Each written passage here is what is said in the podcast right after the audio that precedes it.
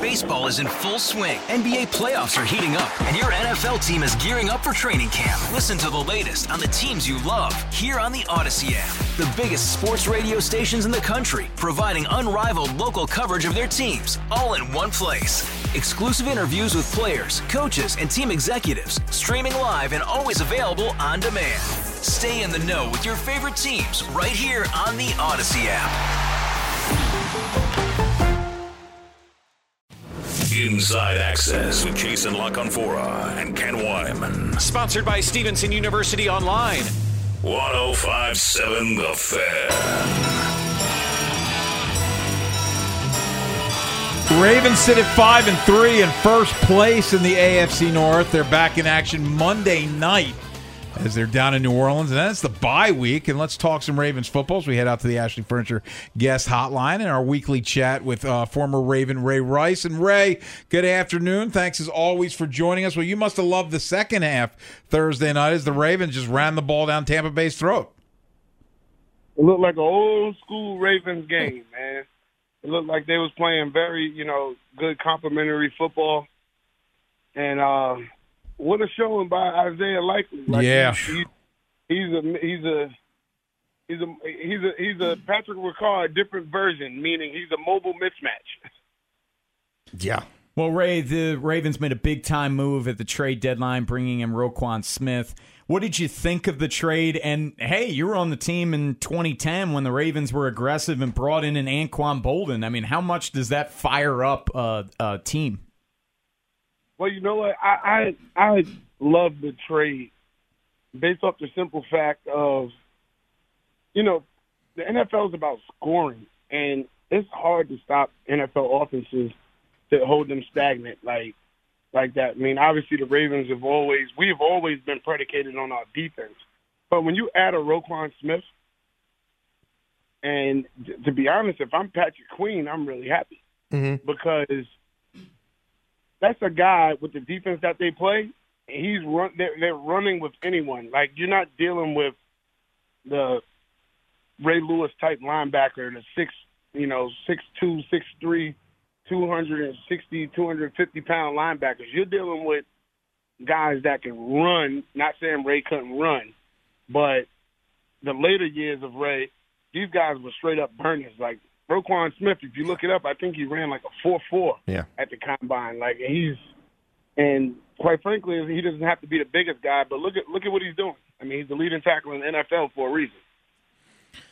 Ray, you've talked a lot this year about the sort of the the Ravens being very cautious with J.K. Dobbins, and now we've got a situation where where Gus, and it's it's a different you know sort of thing than the knee he went through, but they played two two games in rapid succession, and he played more than I think a lot of us thought he might until he suffered the injury.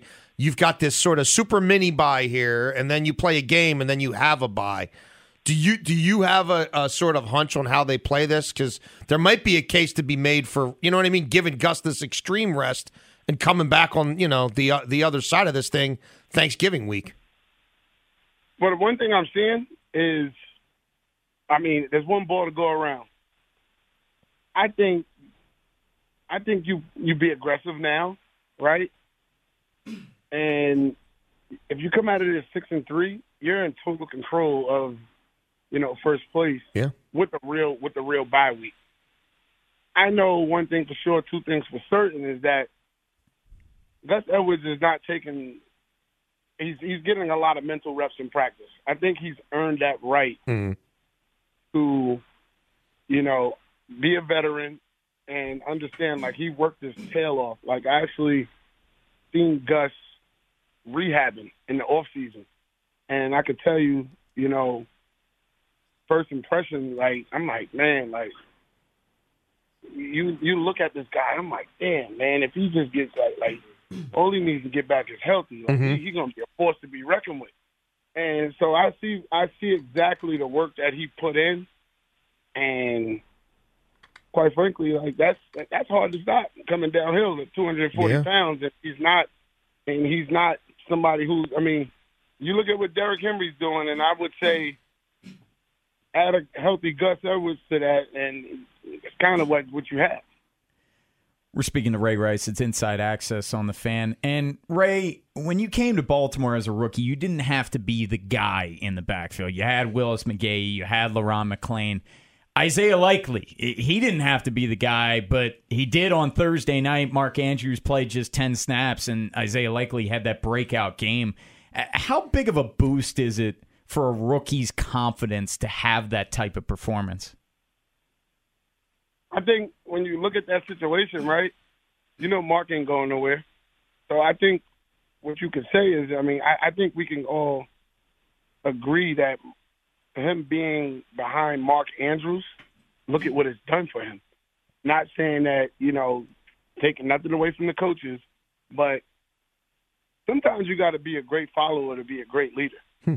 and I think that if you look at what Mark Andrews has put out year after year, and I'm sure his work ethic is, you know, through the roof. Even with his, you know, um, situation with diabetes and stuff like that, he has to play a whole different game to get his body ready. So I think that when you look at a guy of his stature, you know, his level of stardom and the way he attacks work, I think that's one of the most attractive things you can see as a rookie coming in and saying like, you know, I don't need to be the guy, but I can learn from the guy and I can, you know, go out there and produce as well. We all know what it looks like later in his career. If he can continue this, obviously, down the line, the Ravens will have a decision to make. But this kid's gonna have a beautiful future. You know, he looks like a he looks like a big wide receiver in the mm-hmm. tight end's body. It's a it's a great fit. Ray, we've watched Lamar Jackson do incredible things as a Raven, but before the Tampa game, he's kind of scuffling for the prior three weeks. And the first half wasn't great either, but he played, he was eight for eight in the second half for almost 100 yards and two touchdowns. Eh, they're going to need Lamar Jackson his best if they're going to make a deep run. So you got to feel good about what you saw in the second half. Yeah, I feel great. I've, I mean, listen, I've always felt good about Lamar. I think, like I said, the thing that makes him great is that Look at what every look at everything that's been thrown at him. You know, I, I'll stand true on this. I think that the game experience for him that he has to receive and go out there and the criticism that he has to always be under because of his contract situation. If you look at what he's done over the first half of the season, it's quite frankly remarkable. The man is a walking target out there, and everyone knows I heard a coach say it out there when they were playing against Tampa. He said, "Well, um, he's faster than I thought." you still have to play the game. So everybody who comes in talks about we're gonna do this, like try to do this with Lamar, this, that, and the other. You know, um, it just quite frankly doesn't work. He's that special of a football player. So I've always told our fans and told y'all on here, man, we just got to enjoy this greatness as long as we can because he's truly something special to watch. Well, Ray, we talked about his workload a lot on the show yesterday, and sort of one of the themes when you dig into the numbers is he's running less through eight games than he ha- ever has before, but he's running better. I mean, he's averaging 7.4 yards per carry, and the Ravens as a team are averaging almost 5.7, which is, you know, almost a half a yard better than anybody else in football. Like, that's pretty astounding. Yeah. I, I think, like, I mean, I'm not watching the guy who looks like – he's not going through his progression. Like he actually, I mean, just being honest with you, if you look at the growth and maturity, right? Early in his career, he would try to throw his way out of a sack. Sometimes taking a sack is just getting us to the next down. Yeah. Right? Like that's maturity. Because there are times where you think he's gonna step up and he's trying to extend the play, but at least his eyes are down the field. If he gets sacked, he's eating that one. And you know what? The thing that we're talking about is not turning over the ball. I think that's maturity when you understand the value of getting to the next down. Because there are times when early in his career, like you said, LeBron's a playmaker. He's going to try to make the play. But he only got like three seconds back there one 1,000, two 1,000, three 1,000, and the ball has to be gone. So if he's trying to extend the play and he ends up taking a sack, sometimes we got to understand we don't like the play, but that's the best play for that situation rather than him trying to force the ball. And we can get our punt team on the field and pin the team back. So I think it's very good complementary football, but growth on his behalf. Ray Rice, always great, man. We'll chat Thank next you, week. brother. No, always a pleasure. We get it. Attention spans just aren't what they used to be heads in social media and eyes on Netflix. But what do people do with their ears? Well, for one, they're listening to audio. Americans spend 4.4 hours with audio every day. Oh, and you want the proof? Well, you just sat through this ad that's now approaching 30 seconds. What could you say to a potential customer in 30 seconds? Let Odyssey put together a media plan tailor made for your unique marketing needs. Advertise with Odyssey. Visit ads.odyssey.com. You could spend the weekend doing the same old whatever, or you could conquer the weekend in the all-new Hyundai Santa Fe. Visit HyundaiUSA.com for more details. Hyundai, there's joy in every journey. This episode is brought to you by Progressive Insurance. Whether you love true crime or comedy, celebrity interviews or news, you call the shots on what's in your podcast queue. And guess what? Now you can call them on your auto insurance too with the Name Your Price tool from Progressive. It works just the way it sounds. You tell Progressive how much you want to pay for car insurance, and they'll show you coverage options that fit your budget.